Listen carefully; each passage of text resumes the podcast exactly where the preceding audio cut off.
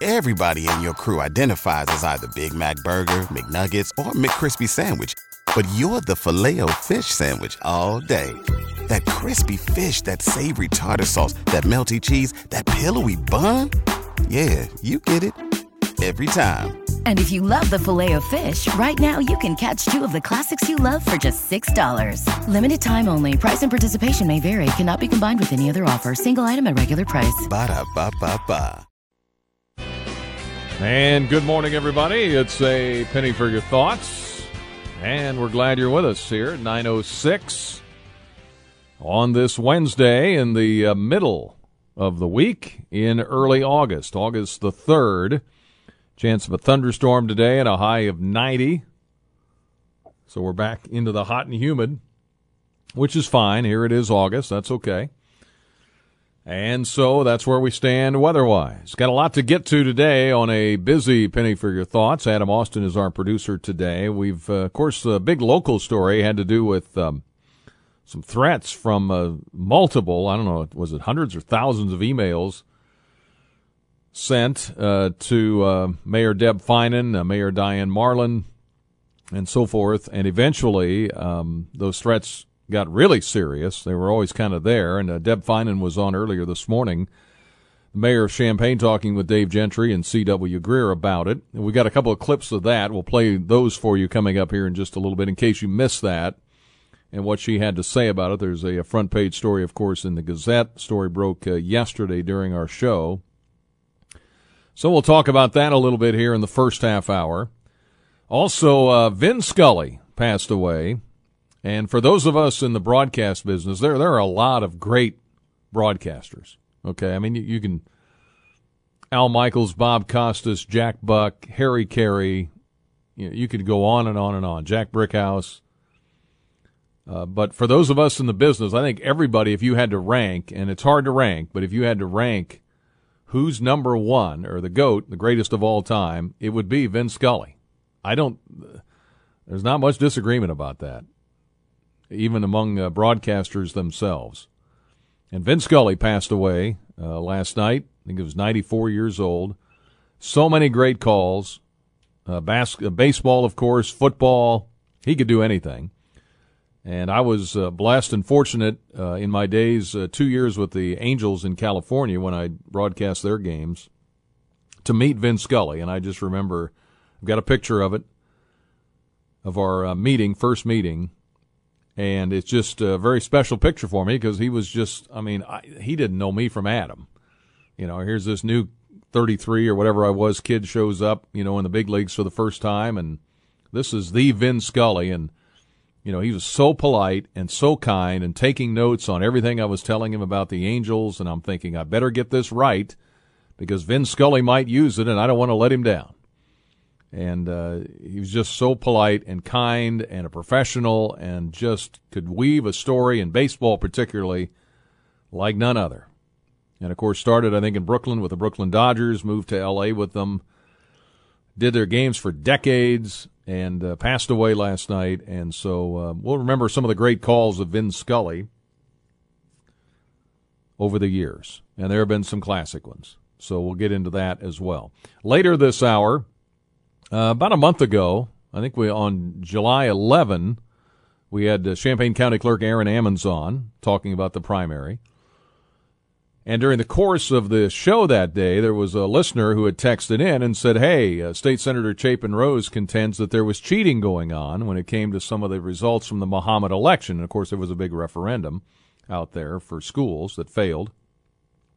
Chapin had called in then about three days later and said, hey, I never said there was cheating going on. We just had constituent concerns about a couple of things that happened in Mahomet in regards to that race or tabulating of votes or whatever the case may be. And, of course, it turned out it lost by a wide margin anyway, but it was more just procedural questions, software issues and so forth. And then there, he'd also mentioned something about uh, Aaron Ammons and his pardon that he got from Governor Quinn a few years ago. So anyway, Aaron wanted to respond to those. So in the second half hour for a few minutes, we'll have the clips of what Chapin said, because frankly, I didn't remember exactly what was said. There's so many shows, they tend to run together. Uh, went back and we've pulled some, and then we'll have Aaron respond to those. And so we'll do that for a little bit.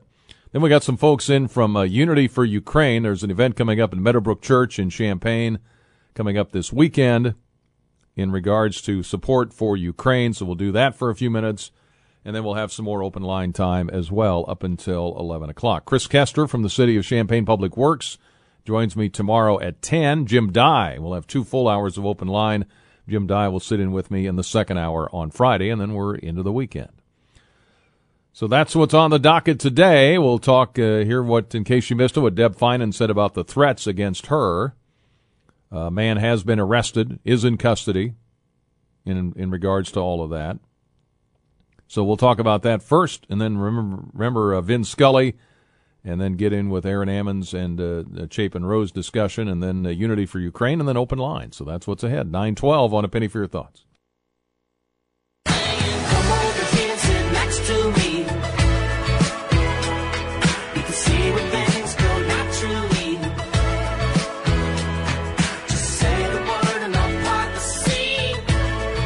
nine fifteen on A Penny for Your Thoughts. M X Electric, give them a call if you have some electrical work to do, two one seven, three five nine, seven two nine three. Our man Max is there. He's heavily involved in the community as well, but his team will do a great job for you. And they can uh, fix, repair, install anything, anything electrical, big, small, in between. Uh, it's a little light switch that's not working right. They can fix that. If you've got uh, T V you need installed, you're not quite sure how to do that, he can help with that. Installing a doorbell, if you need a, I mean, you name it, he can do it. He and his team will do it. And they do big projects too, of course. Maybe a generator, putting in a pool, or outdoor lighting, or whatever.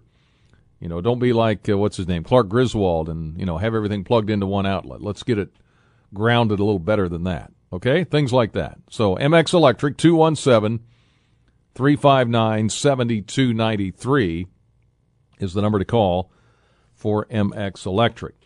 Big story in the News Gazette, of course, having to do with threats that were made uh, via email. And I guess the police and the state's attorney and a lot of folks uh, worked a lot of hours. Savoy man jailed for alleged threats to uh, Champaign Mayor. Mary Schenck has that story today. A Savoy man who police sent, uh, said sent threatening emails to Champaign Mayor Deb Feinen is in the Champaign County Jail. Class uh, X felony charge. Michael Miller of Paddock Drive being held in lieu of one million dollars bond after being charged on Monday, making a terroristic threat. He was arraigned on Tuesday. Champaign police report said detectives began investigating hundreds, if not thousands, of emails that Feinen had received over many months, several of which were threatening in nature but not directed at her personally.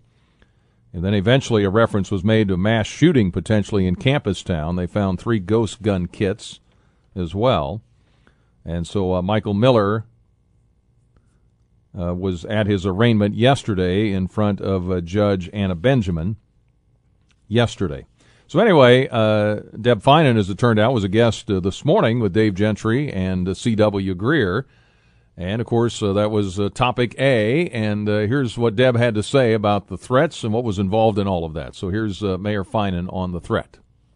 I think I can mostly just tell you what what has already been in the paper, okay, which is that there was someone who was sending me a, a significant number of emails, um, had sent them to Mayor Marlin, Um, sometimes sent them to both of us, sometimes sent them to us individually. Um, and, uh, you know, generally, it, at least for a while, it was nonsensical kinds of things. But mm-hmm. uh, last the, over, well, particularly last week, um, the uh, the emails became very threatening, and so I turned that over to Champaign Police immediately, and they took decisive action. I really want to thank um, Chief Tyler, and there were several Champaign police officers who really worked hard to trace the I P address and to figure out what was going on and to get a, you know, a search warrant. The state's attorney's office was involved. They did a tremendous job. Everybody took it seriously, and thank goodness they did, because, um, you know, they did find uh, the ghost guns at his house, the kids for the ghost guns. So, um, you know, I am so glad that our law enforcement um, took it seriously and that our state's attorney's office did as well. Now, most of the emails, according to Mary Schenck, were uh, signed by Lauren Miller, a known alias used by Miller, according to the police report. Judge Anna Benjamin advised Miller that if convicted of the charge, he would face six to thirty years in prison.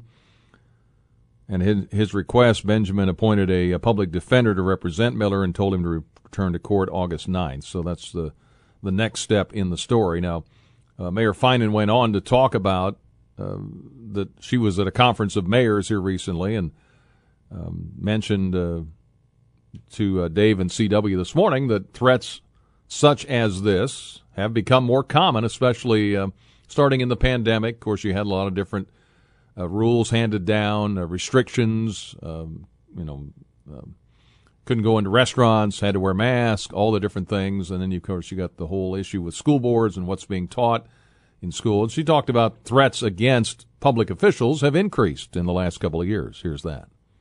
It's been interesting. I'm involved in a couple mayors groups. There's a, a Woman Mayors Alliance, and there's, you know, Bloomberg Mayors and U S Conference of Mayors. And there have been a, um, several studies that have been done. Um, you know, the amount of threats against, you know, mayors and city council members and particularly school board members during the pandemic was increasing exponentially. Hmm. Um, there are, um, there's a lot of misogynistic stuff out there and there's a lot of race-based stuff out there. So women and particularly black women were the subject of a lot of it. Um, hmm. You know, and it, I, it has a real chilling effect. There have been a lot of mayors who have chosen not to run for reelection.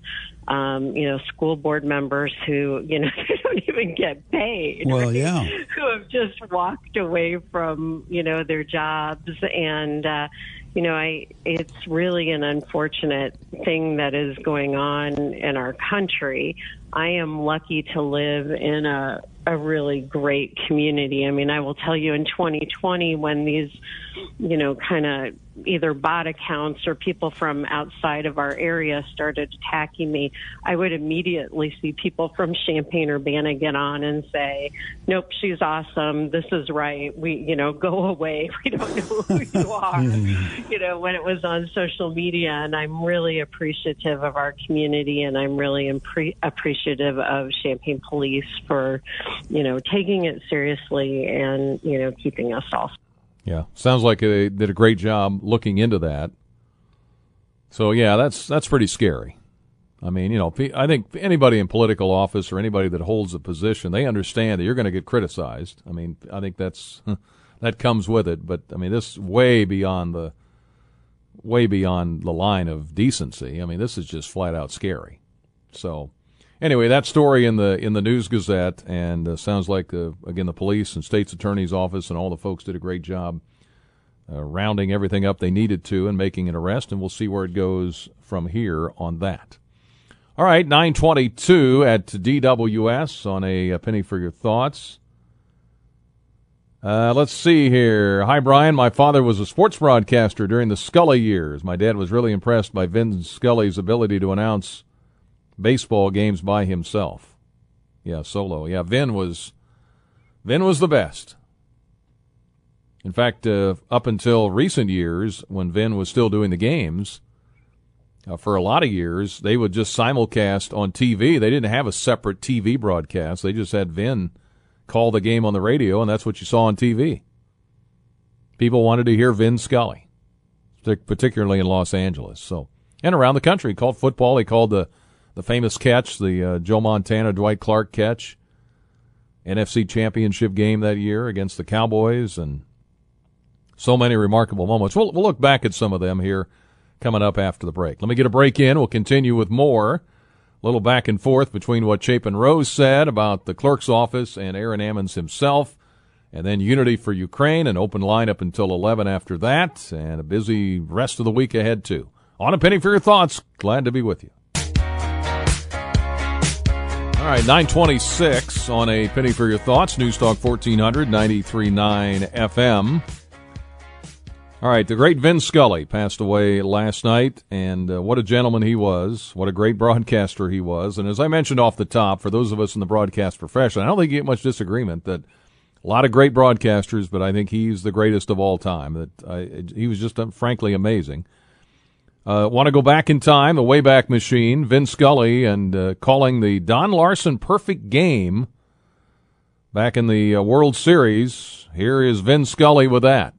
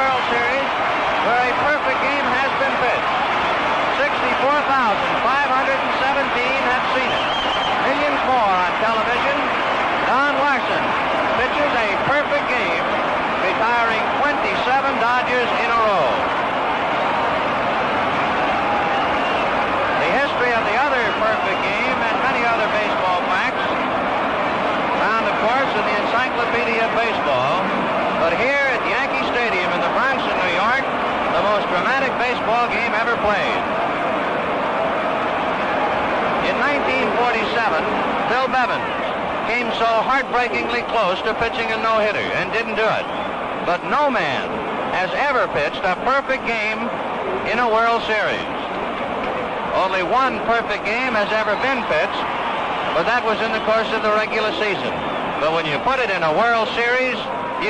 biggest diamond in the biggest ring. And so hats off to Don Larsen.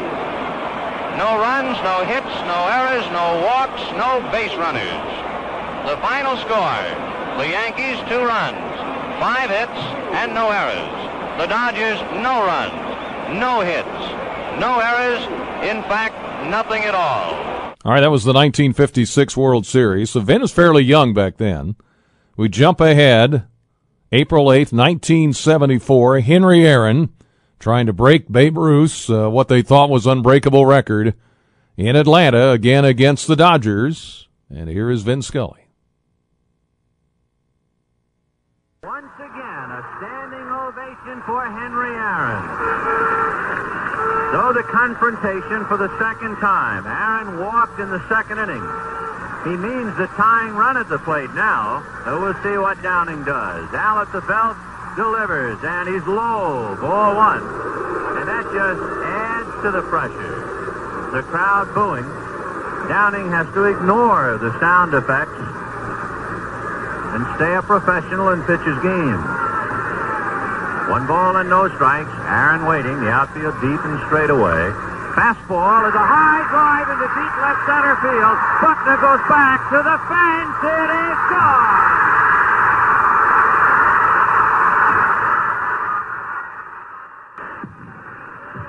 What a marvelous moment for baseball. What a marvelous moment for Atlanta and the state of Georgia. What a marvelous moment for the country and the world. A black man is getting a standing ovation in the deep South for breaking a record of an all-time baseball idol. And it is a great moment for all of us, and particularly for Henry Aaron, who was met at home plate not only by every member of the Braves, but by his father and mother. He threw his arms around his father, and as he left the home plate area, his mother came running across the grass, threw her arms around his neck, kissed him for all she was worth. As Aaron circled the bases, the Dodgers on the infield shook his hand, and that was a memorable moment. Aaron is being mobbed by photographers. He is holding his right hand high in the air, and for the first time in a long time, that poker face of Aaron shows the tremendous strain and relief of what it must have been like to live with for the past several months. It is over. At ten minutes after nine in Atlanta, Georgia, Henry Aaron has eclipsed the mark set by Babe Ruth. You could not, I guess, get two more opposite men. The Babe, big and garrulous and oh so sociable, and oh so immense in all of his appetites. And then the quiet lad out of Mobile, Alabama, slender and stayed slender throughout his career. Ruth, as he put on the poundage and the paunch, the Yankees put their ball players in pinstripe uniforms because it made Ruth look slimmer. But they didn't need pinstripe uniforms for Henry Aaron in the twilight of his career. He looked almost the same as he did when he first came up twenty years ago. And so it was a memorable moment before the game, and now what a sweet moment it is here in the middle of the game. So Henry and the Babe, the two greatest home run hitters that have ever lived. And it's a marvelous, wonderful, enjoyable moment here in Atlanta. Boy, it's, it's like poetry, isn't it? He was really good at that. All right, a couple quick more, and then we'll get to the news. Jump ahead, October twenty-fifth, nineteen eighty-six. Mentioned Bill Buckner in there. Buckner was part of another great call. Red Sox trying to break the curse of Babe Ruth, curse of the Bambino, trying to beat the Mets in Game six. They're a strike away from winning the World Series. Wild pitch ties the game. Winning run at second base. Mookie Wilson at the plate at Shea Stadium. And here's Vin on that one. So the winning run is at second base with two out, three and two to Mookie Wilson. Little roller up along first, behind the bag, it gets through Buckner, here comes Knight, and the Mets win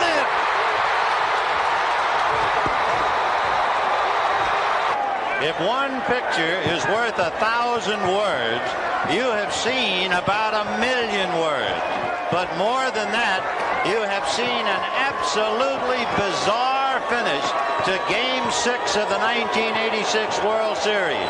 The Mets are not only alive, they are well, and they will play the Red Sox in Game seven tomorrow. And the Mets went on to win that series in seven. Final Vin Scully moment, one of my favorites, nineteen eighty-eight World Series.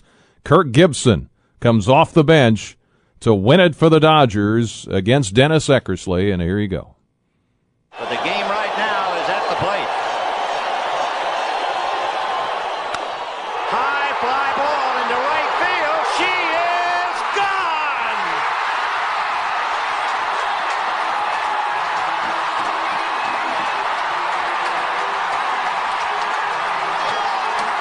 In a year that has been so improbable, the impossible has happened.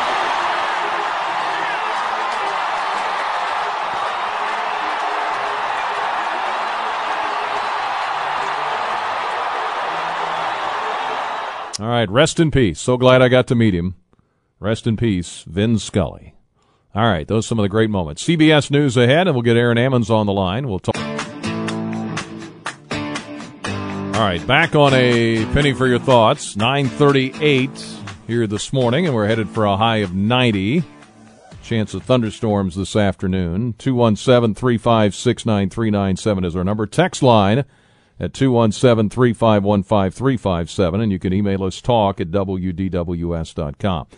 Champaign County Clerk, of course, is Aaron Ammons. We had Aaron on back, uh, what, July eleventh, uh, talking about the primary election. Then uh, July fourteenth, we had a call from uh, Chapin Rose. And during the course of the July eleventh show with Aaron, there was a listener that said, hey, uh, Chapin Rose indicated he thought there was cheating going on in the election, in the primary. And, uh, you know, and, and then Chapin called a few days later and he said, hey, I never, I'm not saying there was any cheating going on. I was just saying there were concerns from my constituents, uh, regarding the delays in voting and different things. And so, um, Aaron Ammons said, hey, can I, can I talk about some of this? And so we've got him on the line here. How you doing, Aaron? I'm doing well, Brian. How are hey, you? Hey, good to have you on. Um, Appreciate it. Yeah, well, first thing, uh, first topic that I know you wanted to talk about was uh, there's always the talk about the political pardon, the pardon um, that you got that allowed you to get, you know, kind of back into government work and so forth. Um, here's what Chapin had to say about that, and then you can you can talk about it, okay? So here we go. Sure, no problem. All right. Go ahead, uh, Adam.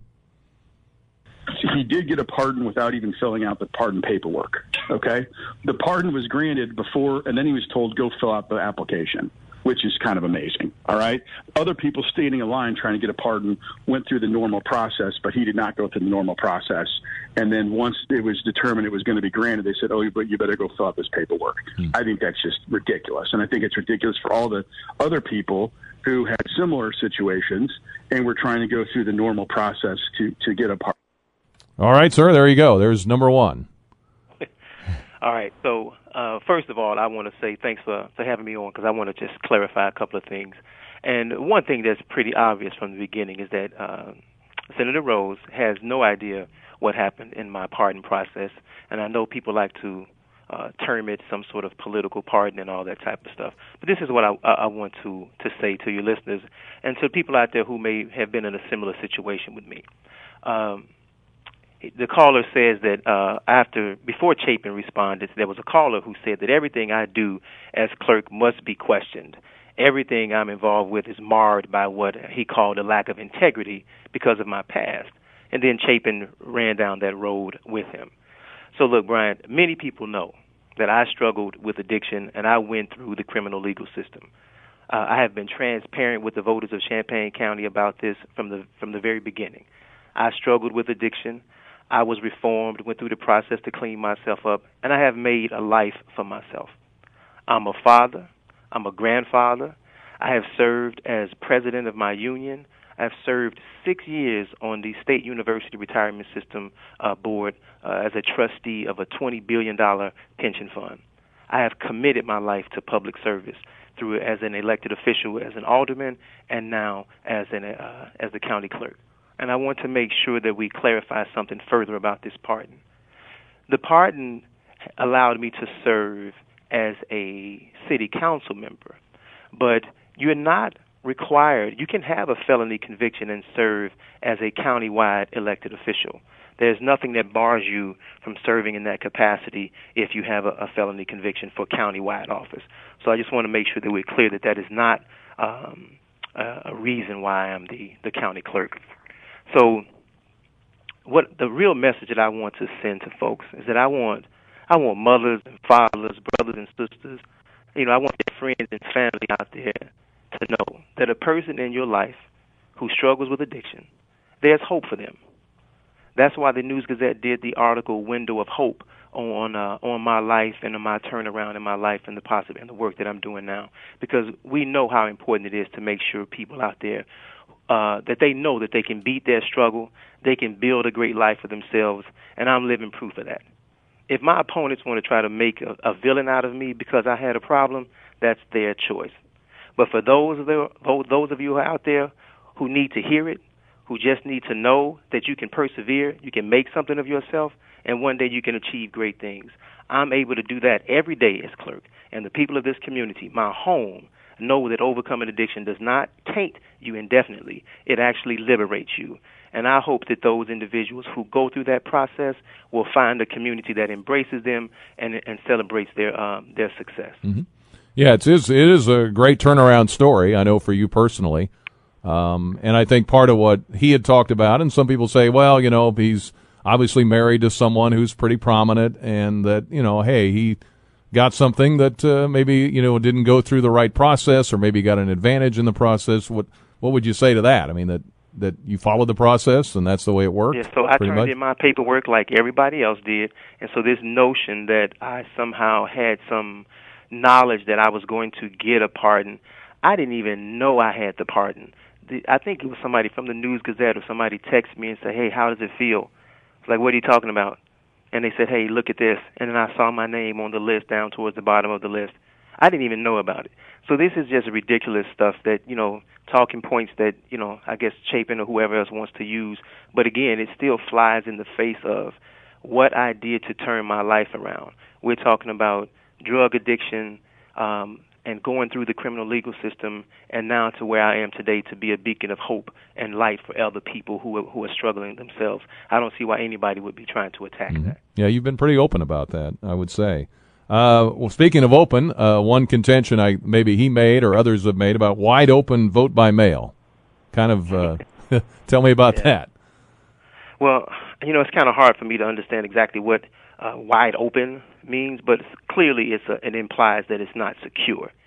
So he took a swipe at voting by mail, uh, citing previous years where it was more restrictive and difficult to do, and uh, citing concerns about integrity with what he uh, what he called wide open mail mail voting. Well, a lot of I have to explain this to folks all the time that the terminology of absentee voting and vote by mail, they're the same. Certainly in the past, people had to say, you know, hey, I'm going out of town, or I'm, I'm going to be in the hospital. There's something like that that's going on that requires for me to vote by mail because I won't be able to vote in person.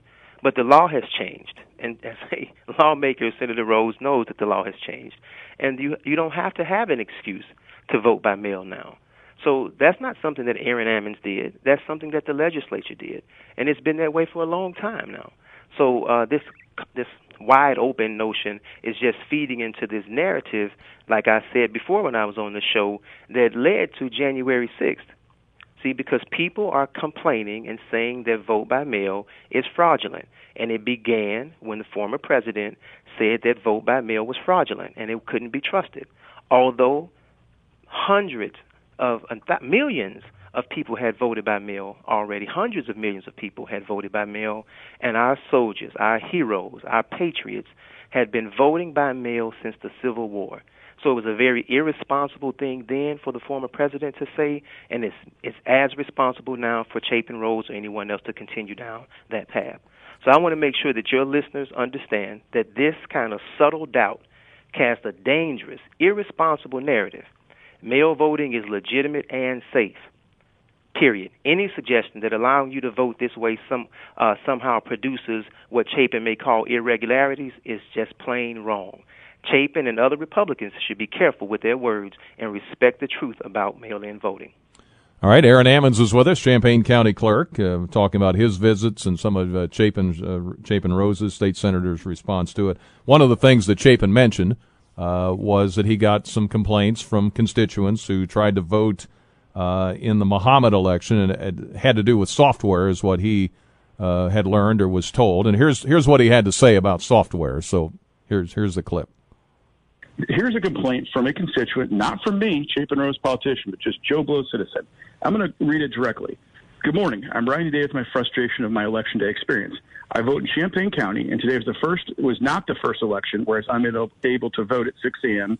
before work due to technical difficulties with the computers at the polling election, at the polling location. I waited for forty minutes before they were sent the correct software pr- to print this morning's ballots. In this time, I watched mothers and working-class people have to leave with no opportunity to vote because they had to get to work or their kids off to daycare. I myself, again, this isn't Chapin Rose, this is a constituent. I myself was late to work just so I could exercise my right to vote, okay? I'm going to stop there. Late to work just so they could exercise their right to vote. Thomasboro had the same problem. I mean, there were multiple locations throughout the county, and Aaron, you know, says to you, it was interesting how he just sort of diminished the whole problem. You said, you know, they didn't have enough ballots. He said, well, I don't know what you're talking about, Brian. We don't use ballots anymore. We, we print them on election day. Yeah, the point was that they couldn't print them, okay? Mm. That whatever went wrong in multiple locations that morning, they couldn't print the ballots. So in a sense, they ran out of ballots, okay? Now, that might not have been a technically correct way to phrase it from your from your listeners, but that's what they were getting at, is people showed up to vote at six a.m., and they weren't able to vote when they went there to vote. All right. There you go, Aaron. How about uh, any software issues that you ran into that day? So, uh, first of all, I want to say to any any voter out there who had an experience that they didn't find to be a pleasant experience, that I would love to hear from them, and certainly I offer my apologies to anyone who had an, uh, any inconvenience. Uh, but I want to, to say that this is not a complaint. This is a complaint that Chapin said he received from a constituent. Now, I don't know if he received this or not. I don't see why Chapin would be, you know, lying about something like that. I believe he received this. But what I'm getting at is that these are the same things when I come on your show I say all the time. People call in and say, hey, I got seven ballots. I say, okay, well, bring me the ballots and bring me the issue so that we can discuss it. They never show up. So now here's an unknown claim, which was never brought to my office. Never never called me or never called my office and said, Mister Clerk or Mister Ammons, here's a concern that I have. I'd like for you to, to respond to it. Chapin never called me and said, hey, Aaron, this is something that I got as, a, as an email. I'd like to ask you some questions about it to get some clarity about it. Instead, what he chooses to do is come on your show and read it as if what the uh, constituent said was verbatim, was exactly true, and they understood the entire process. So if there was some sort of concern there uh, about a wait, I wasn't aware of that. But let's be clear about something. If Chapin and his Republican friends were in charge, lines would be longer and voting would be harder. Now, you don't have to take my word for it. All the Republican, his friends in Georgia, Texas, and other states have forced millions of people to wait hours on end to vote on a single day. In Champaign, our election cycle is accessible, fair, and allows for every eligible citizen to exercise their right at their convenience. Now, I know that that's not convenient if a situation occurred like that where a person had to wait, but the accessible component, I think, is also very impo- important because that individual has now sixty-one other locations that they could have gone to throughout Champaign County to cast their, their vote. And again, I recognize that that's not what they intended to do, and I, I'm deeply uh, sorry about that if somebody had that particular concern. But I'm just trying to point out the level of accessibility that we uh, we provide here in Champaign County. Any place they could go to, any polling location throughout their route that day and still be able to cast their vote because we have uh, an election cycle and we have vote centers where folks can vote anywhere. Yeah. So I just want to make sure that people are clear about that. Um, and in our system, people are not forced into one day. See, we have choice. And this is important. If people in the previous system, they would have gone to their um, polling location, their precinct-based bo- polling location on quote-unquote election day, and if there was any issue, then they'd just be stuck. They'd have to just sit there and wait or hopefully be able to come back. Under my leadership, they don't have to do that. They have choice. They can go to other locations and still exercise their mm-hmm. right to vote on the last day to vote. So accessibility has increased our turnout, and we are proud that we are leaders in the state.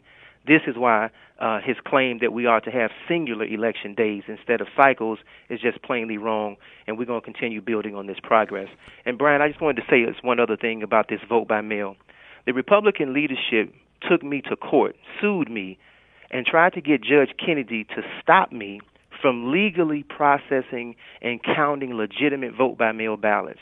The same thing that we saw the former president do and all over the country trying to stop vote-by-mail processing, the local Republican leadership did the exact same thing to me here, and Judge Kennedy threw out, threw it out as a frivolous um, aspect of the lawsuit.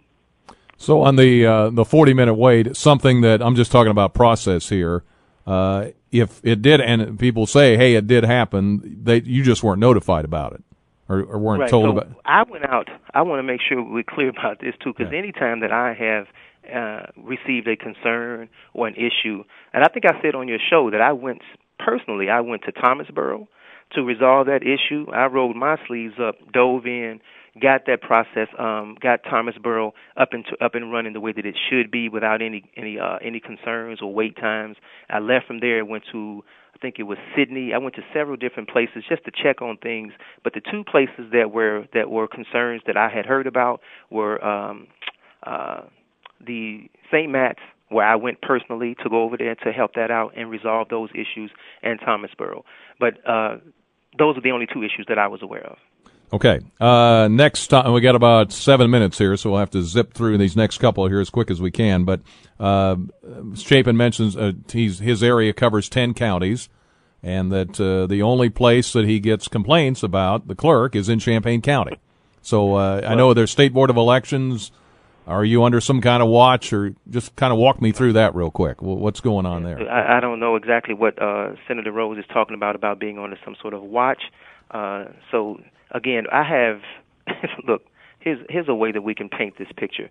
When I was sworn in as recorder of deeds in January of twenty twenty-one, not twenty minutes later, I received a call from W C I A saying, uh, Mister Ammons, can you explain to us why there's a problem in the recorder's office? Somebody couldn't fill, file a deed. As, well, I've been recorded for twenty minutes, um, ma'am, so if you would allow me a chance to go and see what's going on, I will address that. And so I went and found out what was going on, and it was a simple change from the vendor moving my name in, and it caused a delay. So something that was completely out of my control, but the point is I have been under this type of scrutiny since I was sworn in December third of twenty eighteen. It doesn't matter. I, I, I, there's so many reports of people letting me know how many people have called the State Board of Elections to talk about anything they can possibly think about to, to try to criticize my work here. So th- this criticism is par for the course. I know that that's going to uh, that's going to happen. But I want to say about these ten counties, I'm in contact with several of those counties on a regular basis, and they call me and say, hey, Aaron, what are you doing in this particular situation? And you saw in DuPage County, who basically led us this year in the primary as far as turnout, they've adopted the model that I implemented here, which was the um, vote anywhere, to be able to go vote at any particular location. And DuPage County became the uh, had the highest turnout, and then we were second amongst the larger counties. So, you know, Again, you know, I know Chapins are trying to find some way to um, uh, to instill fear and, and, and get folks like himself to stir up fear and traffic and distortion instead of showcasing what is objectively success and progress here at home. All right, final question at uh, nine fifty-six had to do with a memory stick.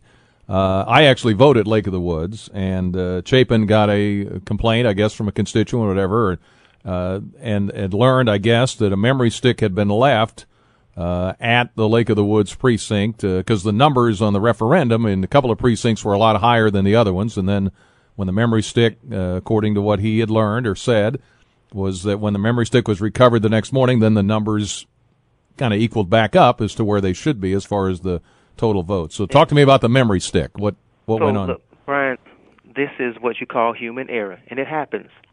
Now, election judges, the three election judges that served in the Lake of the Woods were new judges, and they had a long day. They had to be up by four o'clock, at the location at five, get everything set up to start uh, processing voters at six a.m. And they were there because you all know the referendum question was on there. There was a, lot, a long line. They didn't get finished processing voters till probably after almost eight o'clock. They said the line was that long of people being in line before seven. So they had a very long night. Then they had to do the closing procedures. And we waited. Mahomet was the last precinct to come in that night. And I think they came in at ten o'clock or a little after ten or something like that. It was a late. They came in late. And we discovered that they did not have the stick. So we, the coordinator went back out to Lake of the Woods to try to go and, and get in, but the park is closed at that time, so they couldn't get in. And the only thing that we could do was wait till the next morning when I went out there bright and early when they opened and brought the stick back, and then we were able to, to finish the loading.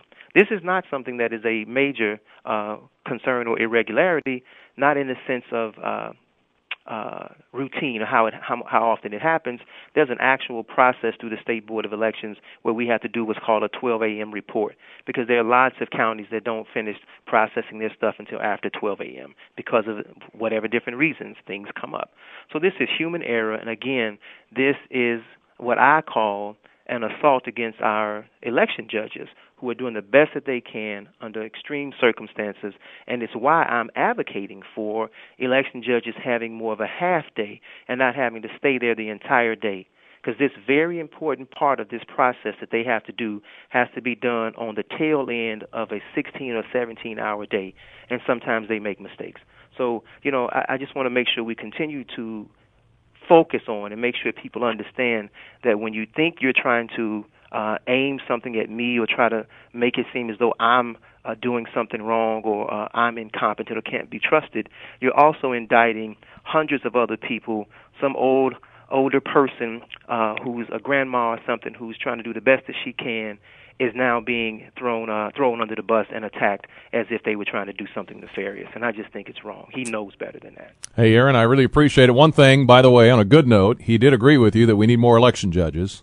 and so uh, and so anybody that wants to do that, just reach out to your office, right? Absolutely. Give yeah. us a call, two one seven, three eight four, three seven two zero, or stop by. Right. Hey, Aaron, thank you. You did it in the no right problem. amount of time, too. I appreciate it. So thank you. All right. No problem. Talk See you later. Thank you. Aaron Ammons, Champaign County Clerk. So there you go. That was kind of the back and forth. And um, make of that uh, what you will. I know that uh, There's a lot of sometimes disagreements, and in particularly the clerk's office, uh, just in general. Doesn't matter if it's Aaron or anybody else. There's that's kind of a lightning rod job. So anyway, if you miss any of that, W D W S dot com. All right, uh, the news is next. W D W S, Champaign-Urbana.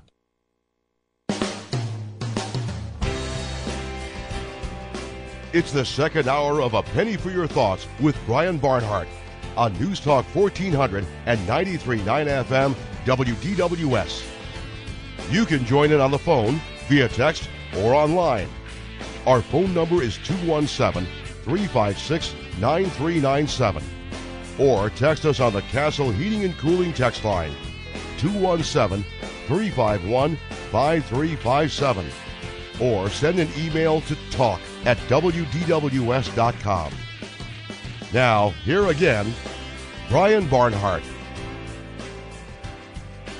And good morning again, everybody. Welcome to A Penny for Your Thoughts here on hour number two. And that first hour went pretty fast, didn't it? Had the uh, cuts uh, from Deb Feinen, the mayor, on the threats against her that are in the News Gazette today, that story. And then we uh, reminisced a little bit about Vin Scully, who passed away last night, great broadcaster for decades, both with the Dodgers and uh, on T V and on radio, and um, certainly we'll miss him.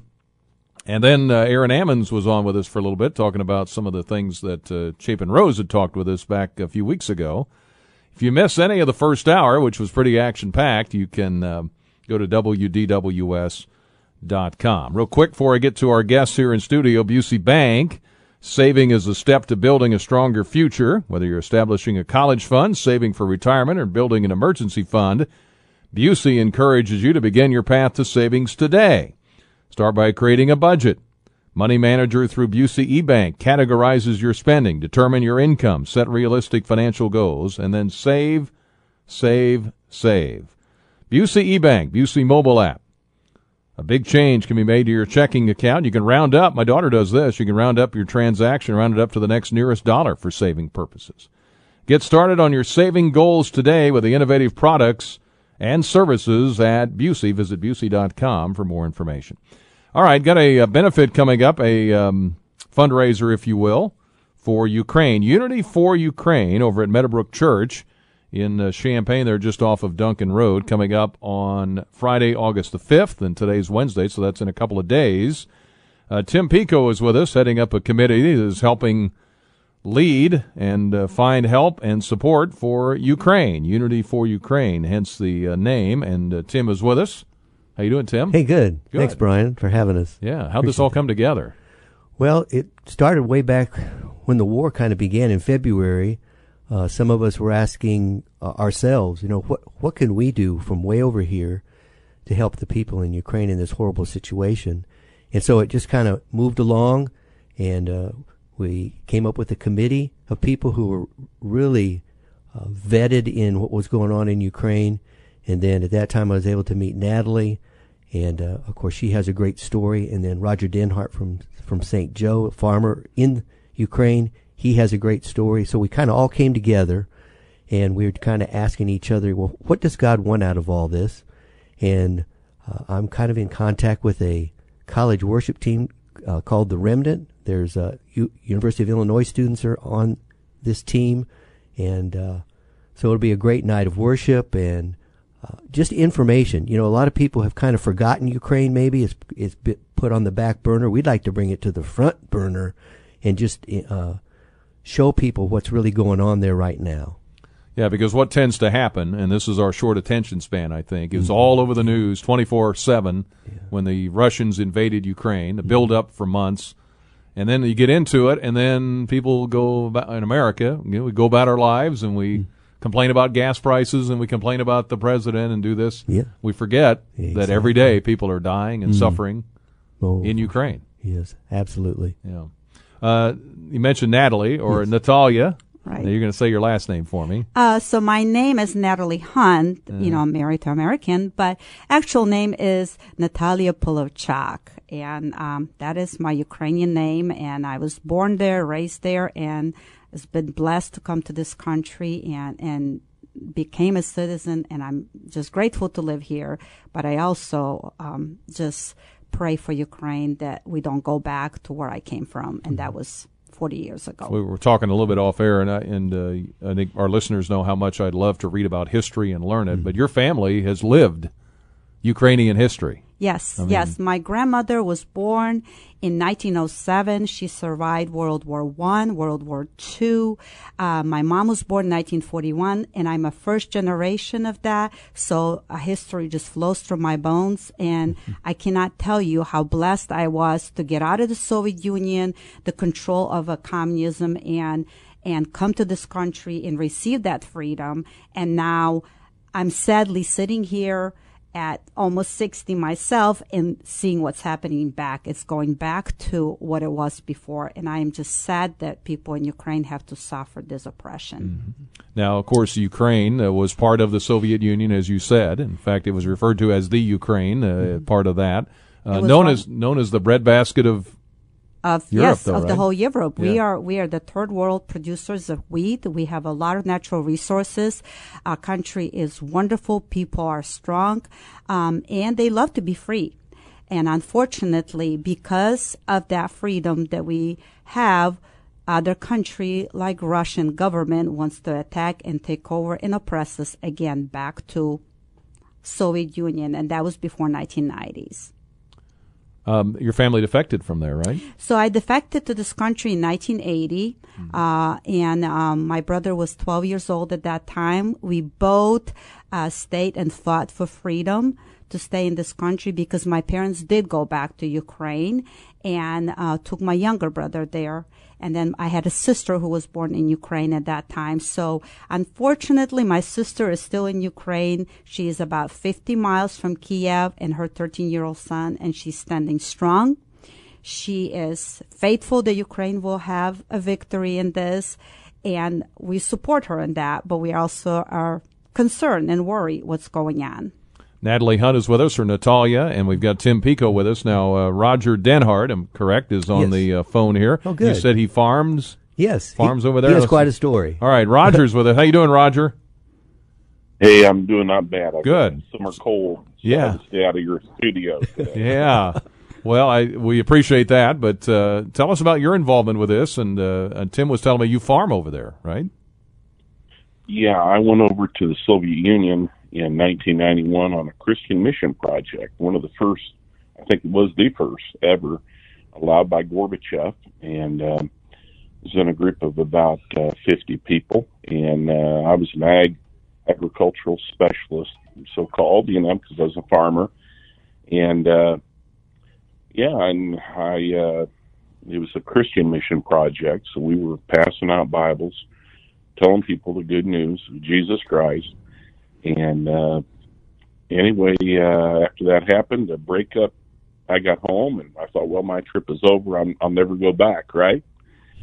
Uh, and then in August eighteenth of nineteen ninety-one, the Soviet Union uh, uh, broke apart. There was the coup when Gorbachev was arrested. Hardline communism, they said, was coming back. And, uh, and God spoke to me and said, I need to go back and start a farm. And I... Uh, argued a little bit, said it'd be a million problems. God said he'd be with me. And uh, so it's thirty years later, and I'm in my thirty-first year farming there. Been there eighty times.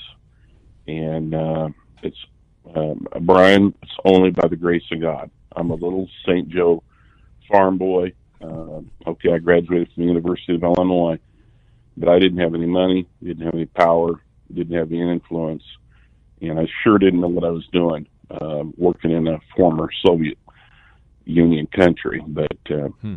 but I'm I'm blessed beyond measure. So, uh, do you have a lot of acres over there? Is this a big farm? We're or? farming. Uh, yeah, we started off uh, uh, farming, uh, and we just we just grew. We, we it's a long story, but uh, we we end up with a thirty thousand acre farm called Freedom Farm, which uh, I sold that in uh, two thousand four. Uh, May of two thousand four. A week later, I started a new farm, and uh, that farm continues uh, up around five thousand acres. And uh, yeah, and I and and, and Brian, understand, I want to be careful because I know people, uh, sadly, but this is true. Uh, Russians could be listening, And uh, I don't want to put any of my people in jeopardy. Uh, and uh, uh, it's already happened a little bit once. So so I, let's talk a little bit uh, vaguely, if you if you don't. Oh mind. no, I I totally understand. Uh, now there was just a uh, I guess a big shipment of grain that just got out finally, right? That uh, from what I understand. Yeah, yeah. Yeah, I think it was loaded back in February there in Odessa, and I believe there's sixteen more ships uh, ready to follow it. Uh, it's a step in the right direction. I mean, uh, uh, Ukraine has a history of producing uh, fairly low cost and a little bit on the low quality uh, wheat and barley, especially, and, and some corn as well. Um, and what do I mean by that? They were always in the Soviet Union, they were poor farmers. The corn, uh, when I first saw the first corn in storage, when I went over there, it was, you know, a lot of corn cobs in the corn, and it was broken kernels, and I'm, anyway, it's a long story, but they were just poor farmers. Let's just state it that way. Yeah. Uh, the Soviet Union uh, could not farm efficiently, and of course, I went over, I, I took all the knowledge that uh, my American friends have taught me, and my father and grandfather uh, on how to farm correctly, and the University of Illinois uh, taught me how to farm properly and correctly. And uh, but but but these because because Ukraine is is there next to the Mediterranean Sea, uh, African countries who don't have a lot of money could could go in there and they could negotiate and buy barley and wheat and some corn out of Ukraine at lower prices than they could. Uh, because of shipping, number one. Number two, because of quality issues, they could buy it cheaper out of their uh, out of Ukraine than they than they could out of New Orleans. Mm-hmm. Hmm. Roger, so, De- Roger is but, with us. Go ahead, Roger. I'm sorry. Go ahead. Yeah, no, that's okay. I just want to say then that, uh, that this this is affecting uh, now the U N is saying over seven hundred million people. seven hundred million people are, are at risk of starvation. Mm-hmm. I'm not talking. Um, I'm not talking hunger. I'm talking starvation. And you know, starvation takes forty days, mm-hmm. and that was proven. That was proven to be actual fact in Ukraine in, in nineteen thirty-two and thirty-three. Mm-hmm. The Holodomor, the the great uh, the great uh, famine, killed over seven million Ukrainians. Mm-hmm.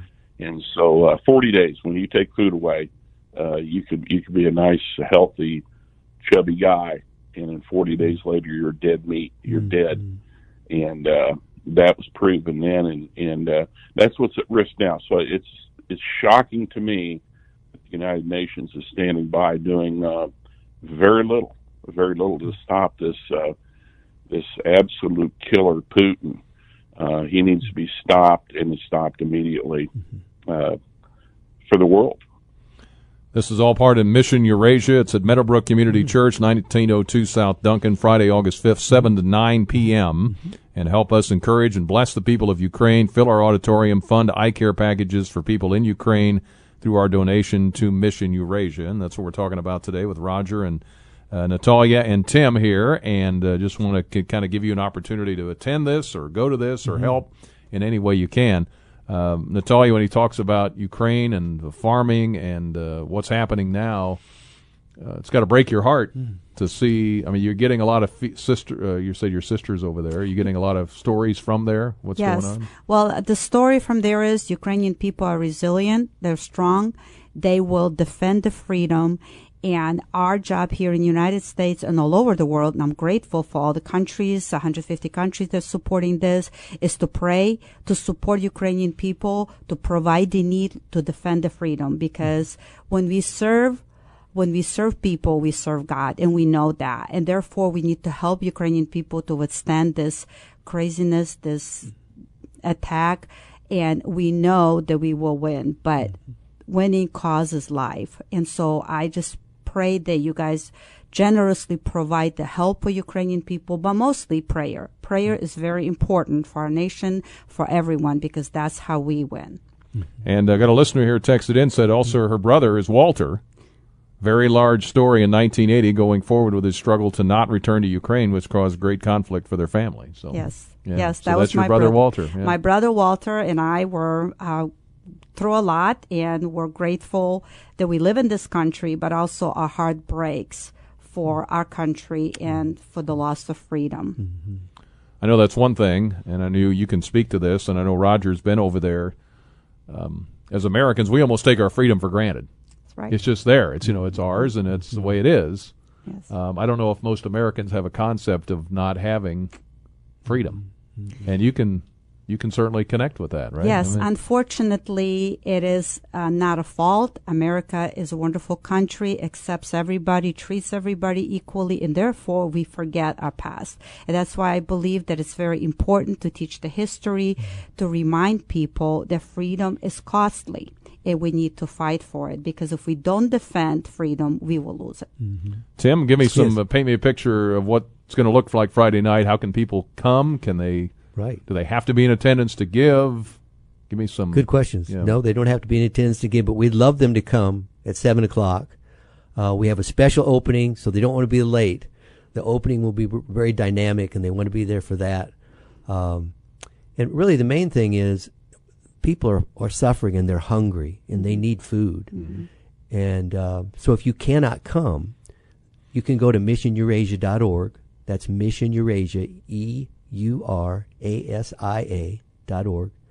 And they have a website. You can go right to the donate button, hit the donate button, then go to projects, and then you'll you'll scroll down and you'll see our, uh, uh, our event. It's called Unity for Ukraine. Click there. Then, then our uh, event will get credit for that. And if you make a fifty dollar donation, or you get together with other people to make a fifty dollar donation, or just give what you can, uh, every fifty dollars goes to to purchase an eye care package, which is full of food to help uh, the refugees, and uh, that'll feed a family of four for an entire week. Hmm. And if people have questions, uh, they could call the church, I would assume, Meadowbrook yes. Church. They can yes. probably get a lot of that information if they... if they miss out on that. Sure. Uh, Roger, just give me a couple of final thoughts on your end and how important this work is. And, um, you know, with, with all that's happening uh, in Ukraine, both, I mean, you talk about starvation there and how that can affect the international food market, and uh, just the whole dynamic of, uh, you know, political situation over there. Yeah, it's, uh, it's, it's, it really does include the whole world. And, uh, the bottom line is Putin needs to be stopped. He needs to be stopped immediately, and uh, uh, we hope and pray that the war ends uh, today. Yes. But um, mm. we uh, we continue to press on, and uh, we no question, uh, Brian. One thing I want to convey to the people, and we'll talk more about it on Friday, is the fact that every day that the war goes on, uh, Ukraine's getting stronger, and Russia's getting weaker, and so that's the good news. The bad news is. Uh, Every day that goes by, Russians and Ukrainians are dying on the battlefront, mm-hmm. and that's bad. I, of course, I you know I care about the Russian people too, because Russian people are they're victims, and uh, I could I talk a lot about that. They're not most of them aren't even ethnic Russians. They're from these small other uh, bordering countries. Uh, mm-hmm. A lot of the they're the Russians, but they're Asian Russian, and and they're ethnic groups that uh, Putin wants to eliminate. Mm-hmm. So he puts them on the puts them on the front line. As cannon fodder. And so uh, we need to pray that this war ends quickly. Yes. And a uh, question here says, what do we do? What do we bring to the church and when to help? And again, it's uh, seven to nine on this Friday night. Mm-hmm. Um, can come. They just come, right? You yeah, don't have to come. Bring anything per se. No, right? They don't have no. to bring a thing. Uh, they can donate there by check. They can yeah. donate there uh, uh, by going to the website. There'll be another way they can donate uh, right there sitting in their seats mm-hmm. uh, through their phone. So, yes. Roger, thank you for being on the line with us, and uh, good luck with this, thank and good you. Luck to you. We appreciate you being on, even if you are from Saint Joe. I mean, being a Unity guy, you know, that's kind of that's kind of hard for me to say, but but we're pretty tough football players. That's right. That's right. Very good. Thank you, and Natalia, very nice to meet you. Yeah. What a well, wonderful thank you story. For having me. Yeah. I really appreciate it, and I'm grateful to Tim and the community for the support. I'm grateful for prayers, and and I know. That we will come through it. Yes. Mm-hmm. And Central Illinois, I know, is a lot like Ukraine, just yes, with the farming, very much right? So. The, the weather's the same, yeah. um, and it's multicultural. A lot of Ukrainians live here in this community, and I hang with a lot of Ukrainians and Russians. So, yes, this is like home, uh-huh. except on a different yeah. planet. That's right, yeah. yeah. Thank you. Hey, thank you. And, okay. Tim, thank you. Yeah, thank you. Thank very you. Good. Thanks, Brian. Appreciate it. All right, we'll take a break. Back with more here in just a moment. All right, I hope you enjoyed that and uh, loved meeting Uh, them and uh, Natalia's story is just, we could spend an hour talking with her about her life. I mean, that's um, pretty remarkable. Defecting from the Soviet Union and living in this country and trying to help uh, Ukraine, you know, all that's happening over there. All right, ten thirty-four, and I'm running way behind, but let me uh, see if I can get a call in here. Matt is up. Hi, Matt. How are you? Hi. I have a couple comments on the Aaron Ammons just Uh, interview that you had earlier, sure. earlier this morning. Sure. I found it interesting that Aaron didn't seem to understand what Chapin was talking about when he said that that county's clerk was under closer watch for elections. According to news articles from March of twenty twenty, which was the previous uh, primary, his office was under additional scrutiny by the Illinois Board of Elections for tabulation of email ba- of mail-in ballots earlier than what is allowed by the Illinois Election Code. The article I read quoted an email that was sent to Aaron Ammons by the Illinois State Board of Elections, which said, and I'm quoting, "I understand the tabulation issue from last Tuesday's general primary election is one in a series of voting irregularities in Champaign County that has occurred in relation to this election, including failures to comply with, uh, with election code provisions and past practices governing mail voting, the public testing of voting equipment, and the order of certain candidates on ballots."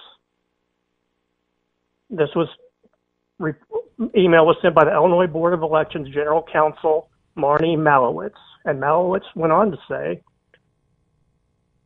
added that the early counting of votes increased scrutiny of your office and told Ammons he needs to improve his knowledge of Illinois election law in order to prevent additional issues in this and in future election cycles.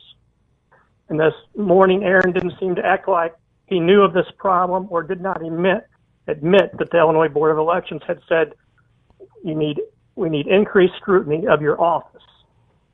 Yeah, and, I've uh, I've I've seen the story. Yeah, for sure. Um, yeah, and there was some. Wasn't there something with a stamp date on something that there was was part of that?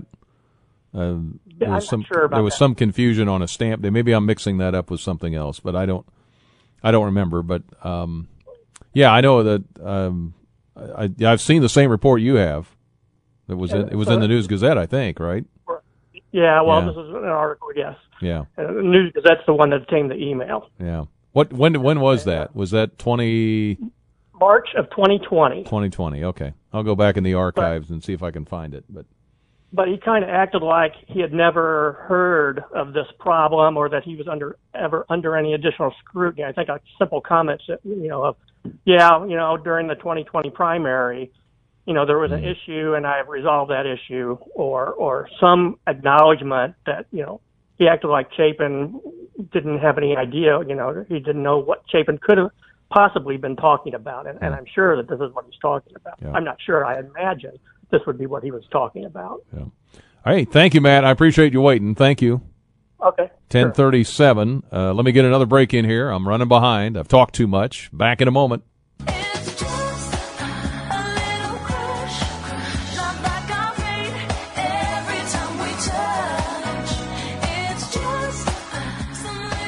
ten forty. By the way, the uh, I need to catch up on some things. The news today has been brought to you by First Mid Bank and Trust, providing financial solutions since eighteen sixty-five. Visit first mid dot com to find out more. Also news today brought to you by Blaine's Farm and Fleet, your ag headquarters, helping you get the job done right with farm supplies and equipment, fencing, feed, and more. Wisconsin-based and family-owned since nineteen fifty-five. All right, so those are some of the sponsors here today on the show.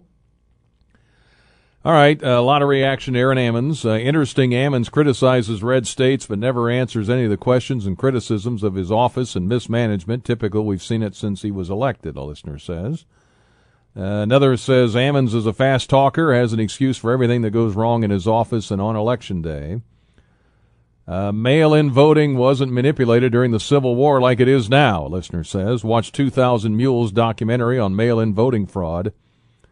Who gets pardoned by the governor and doesn't know about it when your wife is continually in contact with the governor about that? Come on, man, this listener says. Uh, let's see. Good morning, Brian. I don't think Mister Ammons really explained how he was able to bypass the time requirement for filing a pardon as well as other procedures related to the pardon process. Have a good day, Steve says. Uh, move back to Saint Joseph. Another listener says, sent my voter registration card in to make sure it was changed in time to vote. No word yet. Do I need to call your office? I would definitely call his office for sure. Uh, another text says, typical double talk, no acceptance of responsibility.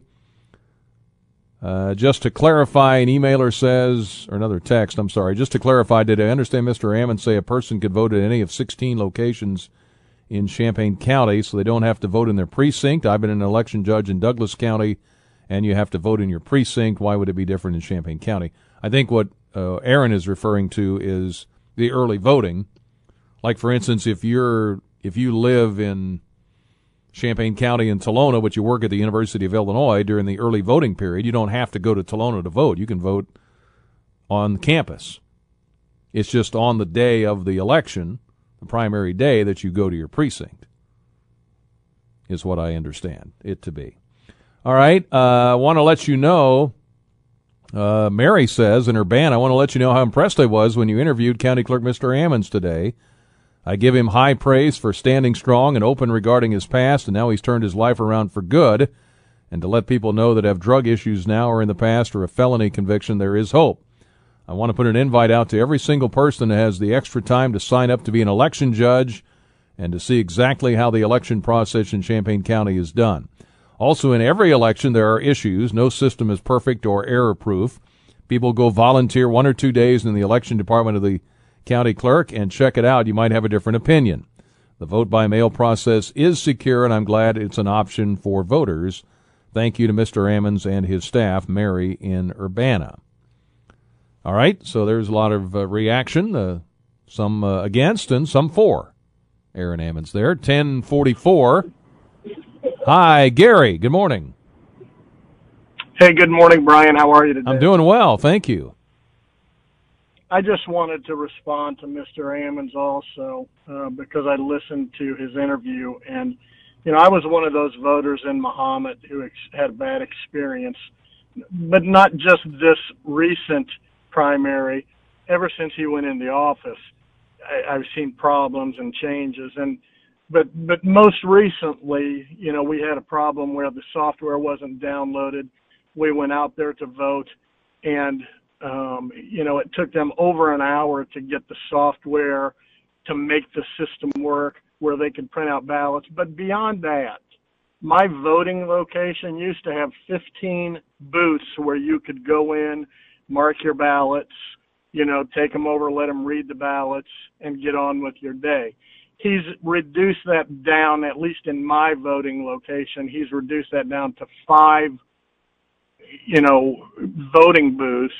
And it's, it's just very, very obvious to me he's pushing a political agenda, and he's trying to funnel everyone into this vote-by-mail thing that he constantly touts on your radio show. And, you know, one last thing. He and his wife's record is very, very well documented. And my last comment is, people of integrity, okay, and character don't surround themselves in controversy. These people are constantly surrounded by controversy. Well, that's a clue. The only way to restore integrity back to that office is to vote Aaron Ammons out. And that's just my opinion. Yeah, well, he does have an opponent this time. Uh, Terrence Stuber, I think, is running on the Republican side. So that'll be interesting. And uh, real quick, where do you vote in Mahomet? I'm just curious. You voted? Out there at the old Nazarene Church on Turkey Farm Road. Oh, okay. All right. Yeah, I was just curious because I voted Lake of the Woods, so I just was wondering where you were. So very good. Well, thank it's been, you. It's been a hot mess since he took over. All right. We'll see if uh, people vote him out or keep him in. We'll find out. Thanks, Gary. Yeah. Thanks, Brian. Appreciate it. Yep, good to hear from you. ten forty-six, another break. Back with more Penny for Your Thoughts here up until eleven. ten fifty on a Penny for Your Thoughts. Some more uh, text and the uh, text line. Castle Heating and Cooling presents that. Uh, let's see here. Why waste time with a he said, he said, and when you could possibly have them both on at the same time? There would not be Mister Excuses from the clerk's office, says one listener, talking about Chapin and uh, Aaron. Uh, okay, something about broadcasters here. Oh, I like Mike Shannon. I will miss him. Yeah, Mike's retired now. Uh, Keith Jackson is the very best, in this person's opinion, talking about the passing of Vin Scully. And like I said, I think among broadcasters, us in the broadcast world, especially in sports broadcasting, there's so many great ones out there.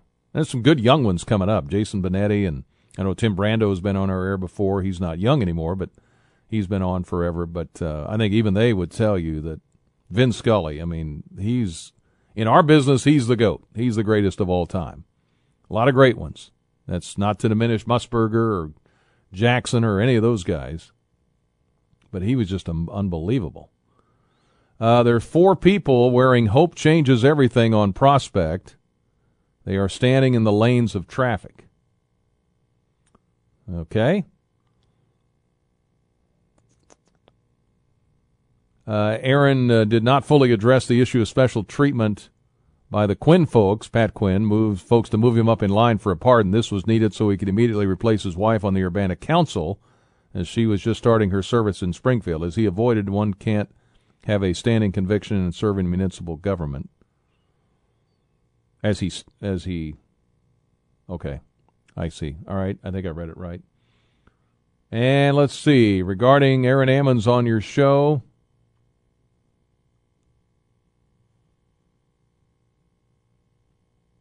Uh, this morning said he was aware of only a few precincts who had issues. He evidently isn't in touch with his people who works at the clerk office on election day, because many precincts had problems where they called the clerk's office for help. In the precinct I worked at, our coordinator was on the telephone for several hours with the clerk's office. We had printer problems. When those were working, we could not use the tabulator because it took several hours and rolls of tabulator tape to print the zero count for the entire county. We were given one extra roll of tabulator tape. Luckily, our coordinator had another roll in her car we could use. In the meantime, people had to put their ballots in the emergency bin. It was nine thirty before our issues were resolved, and we could put all the ballots through the tabulator. My point is, we had to have been aware of all of the many precincts in Champaign County had problems that day because his office was contacted for help. I don't think we should have to personally meet with him when he should know what's going on. And a couple of people are telling me not even on election day you can still go anywhere to vote, is what somebody says. You're not correct. This election, even on election day, we could vote at any polling location. This was not approved by the county board, by the way. Okay. Well, if I'm wrong on that, I'm wrong. But um, I just know I got my precinct card, my voting card in the mail. It told me where to go. But maybe, maybe I'm wrong. All right, ten fifty-three on uh, D W S, and we're back in a moment. Everybody calls me sir. On a Penny for Your Thoughts. ten fifty-seven. two one seven, three five six, nine three nine seven. Text line at two one seven, three five one, five three five seven, and you can email us talk at W D W S dot com. I'll double-check the uh, – I'll go back to the newsroom and find out. I.